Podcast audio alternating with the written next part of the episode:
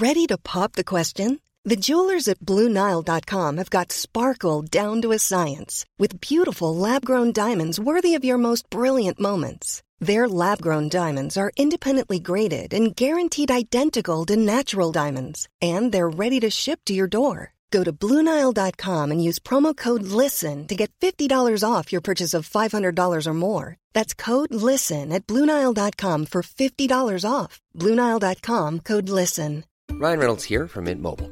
With the price of just about everything going up during inflation, we thought we'd bring our prices down. So to help us, we brought in a reverse auctioneer, which is apparently a thing.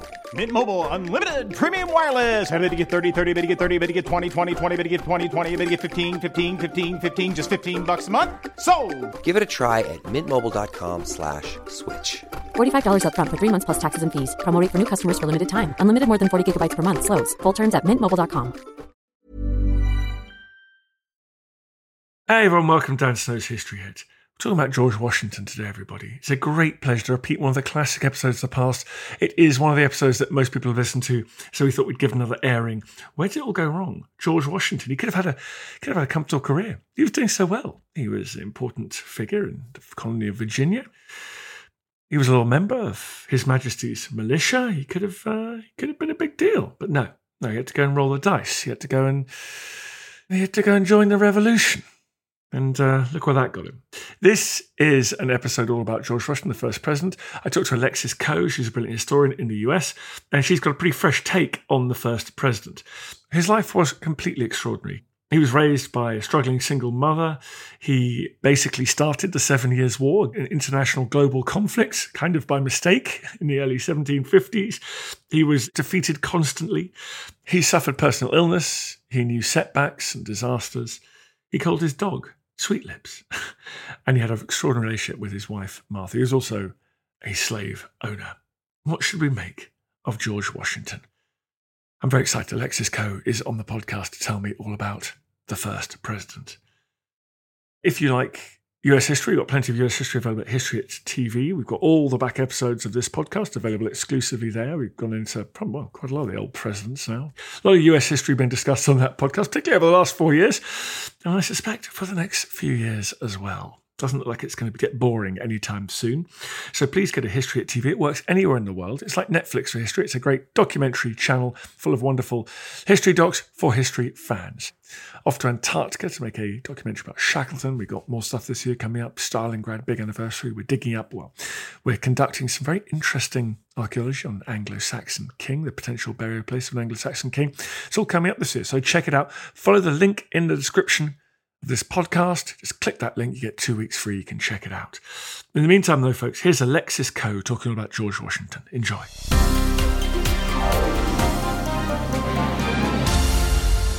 Alexis, thank you very much for coming on the podcast. Thank you for having me. I'm a big fan. Well, I, listen, I'm a big fan both of you and of the first president. A lot of lot of Brits. In fact, everyone, the Brits, the Royal Navy lowered their ensigns to half mast when George Washington died. So much respect did they have for their great nemesis. But tell me, why everyone is losing their mind about your book? Did you set out to consciously write a very different kind of presidential biography? I did. I'm a political historian in America and I, I love presidential biographies and I usually read three in conversation. But when I read Washington biographies at the end, I, it, I couldn't get anywhere. Thousands and thousands of pages. I understood they they thought he was great. They they commented a lot about his manliness, which I feel like, as you've just pointed out, is sort of a foregone conclusion. Everyone respects him. He can take it. You know, he can take a, a different kind of a view. And so I wanted to present it differently. I wanted to proceed differently. And I also, when I checked their primary sources in the archives, I found that they either had just been quoting each other for hundreds of years or, you know, the story just completely didn't check out. It was really different. The context was more interesting. And that's the story I wanted. I also, presidential history is written in America It's known as dad history. It's sold on Father's Day, on President's Day. It's a size matters crowd. The, it's usually like a thousand pages. And, and I wanted to take this opportunity to reach out to other readers who I fully believe, and, and, and I think this is a part of the reception, are desperate for good presidential history that um, not just about masculinity and, and destiny and, and American greatness. They, they just want to hear the story and they want to feel like they know the person there's a lot of hagiography around. You guys, those giant founding father. I mean, I'm a, I have to say I'm a big sucker for them because I just love them. But they are just giant tomes, right? And there is a hushed, there's a hushed reverence to to the, which I think is that we Brits find that a bit weird because we think of you guys as the you know the Amer- like Americans. You're not you're not reverential about anyone, and yet you are about that generation. Mm-hmm. Absolutely, and I find that so strange. So so as praise, one of the things that's been said about the book about my book is that it's irreverent. You know, tw- and th- this is a good word. They use it in the 20 books to read in 2020 sort of thing. And first I thought, oh, that's very nice. And then I thought, how odd, how odd that we think irreverence is, you know, something to comment on. And we're so accepting of reverence. It, it's strange because it implies a, a bias. So you can't trust the biographer. And also, who do you know who's perfect? I mean, I have not lived through a single president that I can say was a perfect human. I've never met a perfect human. And it gives us the skewed understanding of the founding era that these guys were sort of destined for greatness and our country was was always going to be what it was. And none of that is true. None of it was a foregone conclusion. It denies Washington the real work and agency he had in his own story and the American story. It misrepresents our founding as if it was a monolith and if we as a whole country wanted to rebel against the crown, that's that's also not true. There were plenty of loyalists. That's a part of the reason the war took so long. And it doesn't allow us to really reconsider Washington in his own world and his own time. So, you know, this is this is a pretty big loss for you guys, right? But but the thing is he could have been yours. The whole the whole trajectory of, of America and of the British Empire could have been different had you just given the guy the promotion he wanted. Tell me about it, dude. Tell me about it.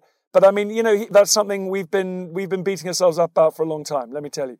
But his military career was, as you point out, it's kind of hapless military career. Like obviously great successes, like at Trenton and crossing Delaware, but a list of errors. Like he's all too human, I think, if you look at his, his military accomplishments and failures. Yeah, I mean, let's be realistic here, because if we treat him like a god who could do no wrong, we're never going to understand what happened.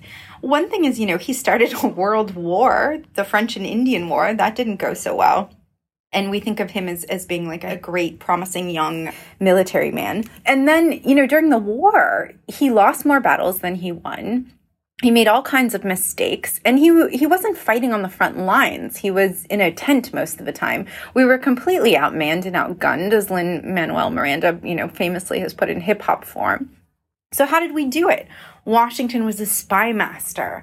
Washington understood propaganda. He understood that this, the court of public opinion, not only in America, you know, that British Army wouldn't recognize America as, as a sovereign nation and therefore didn't have to follow the rules of war. So every incident he found of British cruelty, of rapes, of burning down of houses, of forceful taking of animals to eat, he made sure that everyone knew about that. And he also made sure that the world knew that, you know, you weren't following the rules of war. And that was important. And to deny him that sort of work is to um, also sort of degrade his legacy. He should get credit for that. And instead, we sort of focus on he was only good at the military and he was otherwise very self conscious about his lack of education. Sure, but he made up for it in real time. Okay, so let's go through the things that we've given him a pass for that we should remember. I guess we've got to talk about slavery as, a, as a, an owner of enslaved human beings. Is that something that you think is important that we, we put back into this story? Yeah, so there are two things Americans love. One is a man who overcomes a shrewish woman in order to achieve great things. So Washington's mother is presented as this terrible, thwarting influence when in fact, she was a struggling single mother who worked really hard to give him all advantages and made sure that he found an occupation, his first one, surveyor, that served him well and kept encouraging him actually to, to quit military service for the British because, you know, he wasn't getting paid equally and it, it wasn't a good investment in his future. And the other thing we love is the redemption story. And so uh, Washington, as the story goes, emancipated his slaves in his will, and he was the only founding father to do so. That's a lovely story. That's not totally true. He emancipated one man outright, Billy Lee, who he had always thought of as exceptional. He was, you know, by his side during the war. And then when he was crippled in his service, he retired him and replaced him. The other 100, you know, 213 people, he did pave the road to emancipation, which, by the way, Ben Franklin also found or emancipated his slaves during his lifetime. So we can have that conversation another time. But he paved the road. And what he did was, you know, this was a good thing ultimately. It meant something to them. But it also, you know, meant that that they had to wait it out because it was up to Martha.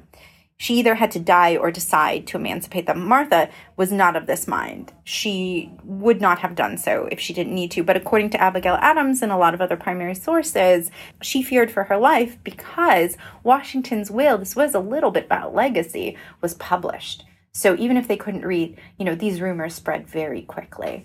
And in order to keep herself alive, to protect herself, she emancipates his slaves who have married hers, who have had children with hers. So when she dies two years after him and her heirs split her enslaved people among themselves, families are broken up. You know, his slaves can try to live nearby, they can hope that they're allowed access, but that doesn't happen a lot. And it's a really devastating story. So so to understand the full arc of it is to understand what he set out to do, what he really did, and how we remember it. He didn't make these claims. His biographers have since made that claim. They've tried to sanitize him.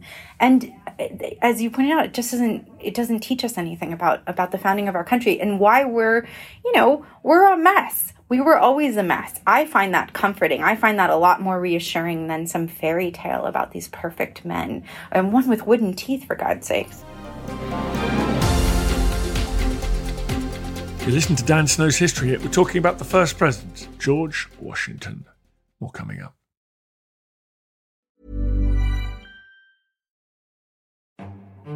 This is After Dark Myths, Misdeeds, and the Paranormal.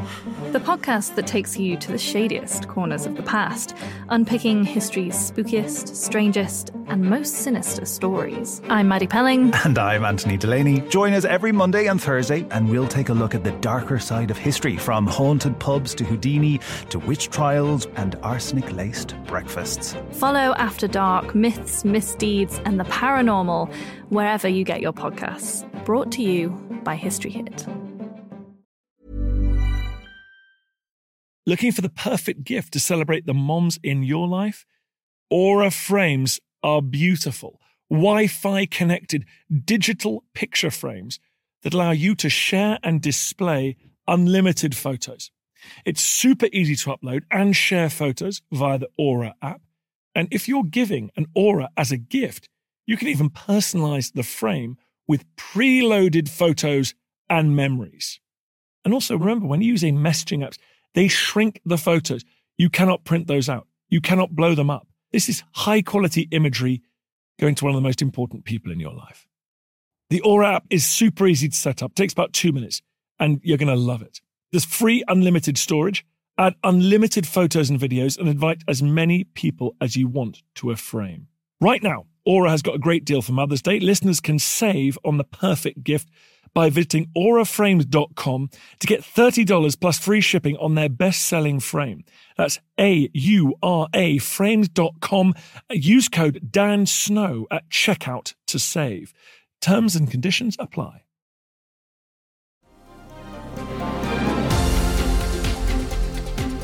It makes me feel a lot better knowing that, that my that Napoleon and Caesar and uh, George Washington were just losers like me, chronically insecure, and always waiting for someone to tap them on the shoulder and tell them they've been checking them out and they're useless at their job.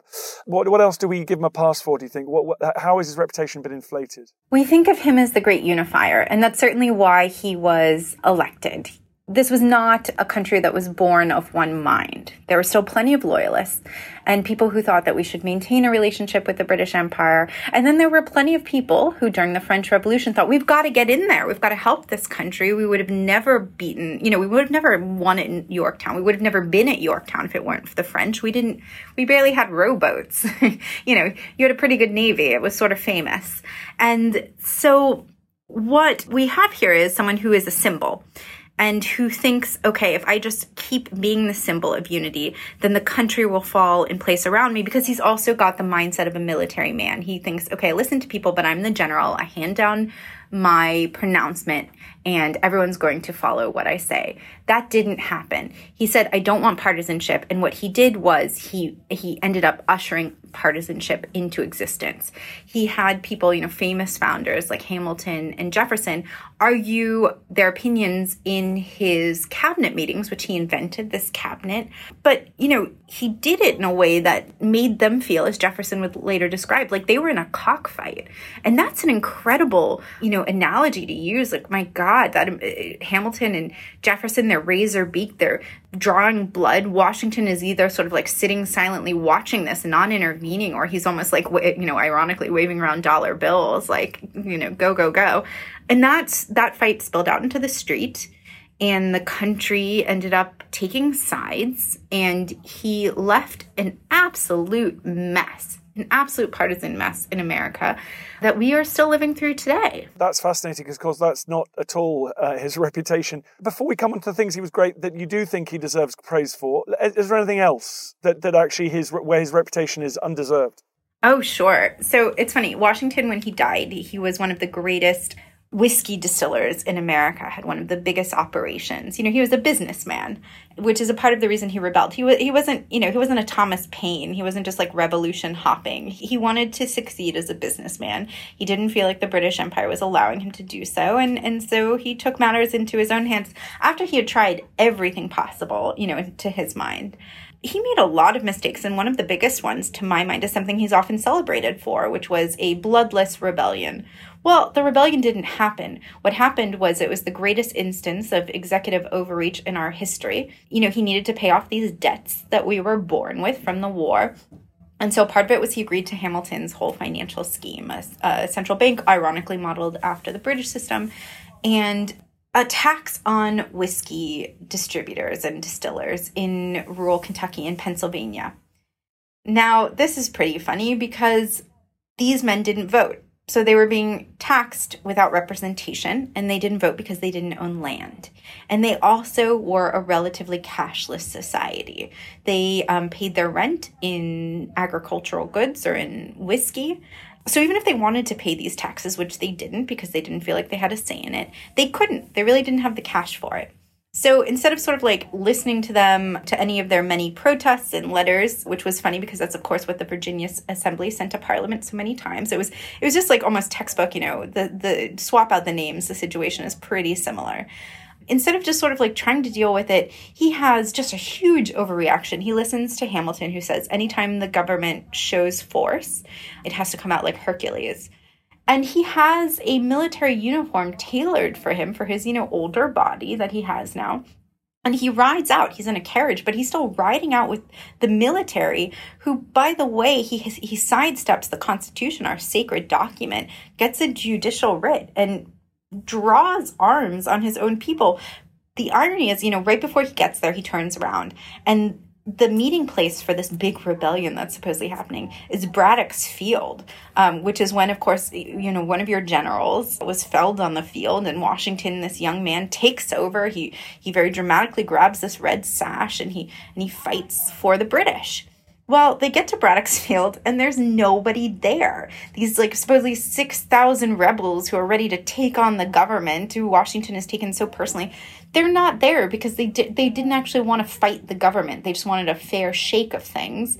They have to work really hard to round up anyone. He ends up, you know, sentencing two to death and then he pardons them. So I don't understand why that's presented as a, a bloodless end, you know, a, a real triumph of his presidency. It was a crazy overreaction. Things could have been wild and it, it also he he won't let it go. He keeps talking about it for a really long time and he ends up talking about it like oh i'm sure the french had something to do with it. This is all about partisanship. It's a terrible look for him.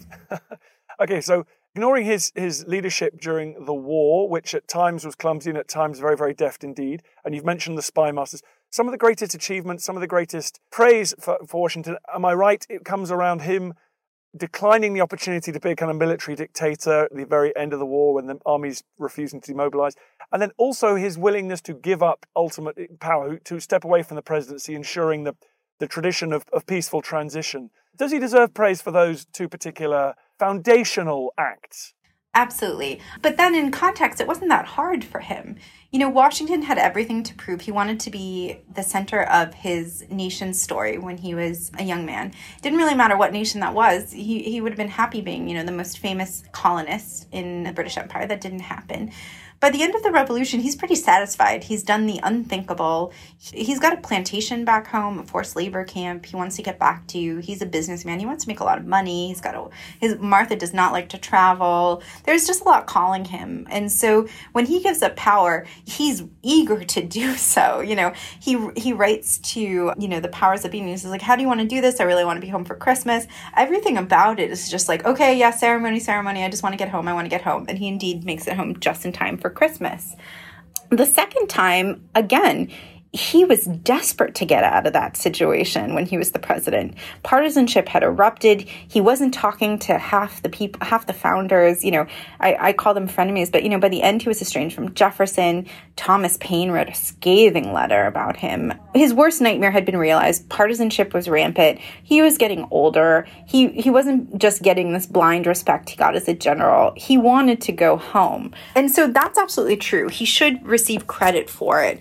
But you know, it was also sort of innate. He was by that time really secure. So you you know, the concern with Trump is that, you know, would he give up power? We don't know. He's not secure and he's so power hungry that, you know, we don't know this. But yes, it, it is an amazing thing that he did. If you know him, you know it was never an option. But look at the context he lived in. You had a king. Most countries had a king we are a few years off from Napoleon. Napoleon will say, Everyone expected me to be George Washington. I, I couldn't be. There was only one George Washington. And that's absolutely true.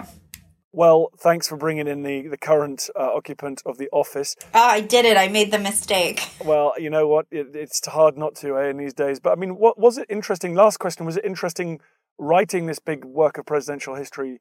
Uh, how did it make you feel about the current occupant? Did it make you think that this is an, an outrage, this is a sort of radical discontinuity? Or do you think, you know what, it's always been there? I've gone through all the emotions. I've gone through all the emotions during this time. You know, writing a book takes a long time, a, a well researched book. When I started in 2016, there are certain patterns to the American electorate and to um, our presidential history. And so I knew it's really uncommon after eight years that the same party wins again. At the same time, Trump was so at odds with someone like Washington. I was actually at Mount Vernon at his home the, the weekend before the election. And everyone seemed to agree it would definitely be Hillary. And I, in fact, was taking notes in a notebook that said first female president. And I thought, okay, I'm going to be writing this book while living through this time. How, how very lovely. And then, despite, you know, getting 3 million fewer votes than Hillary Clinton, Trump assumes the presidency. And for a while, I play along as a presidential historian. I do my job and I, I show up on television and I give all the radio interviews but I felt a little bit like a hack, and it also was such a dramatic experience to be living through that I didn't want to do it. And I'm really glad that I saved myself up after the first 100 days, which is significant to us because FDR sort of threw everything at the wall for the first 100 days and since has been regarded as some really significant time when it's really just trying anything that works to, to right course. After that last interview, I was like, I'm out. And it's good because I'm asked about it constantly now.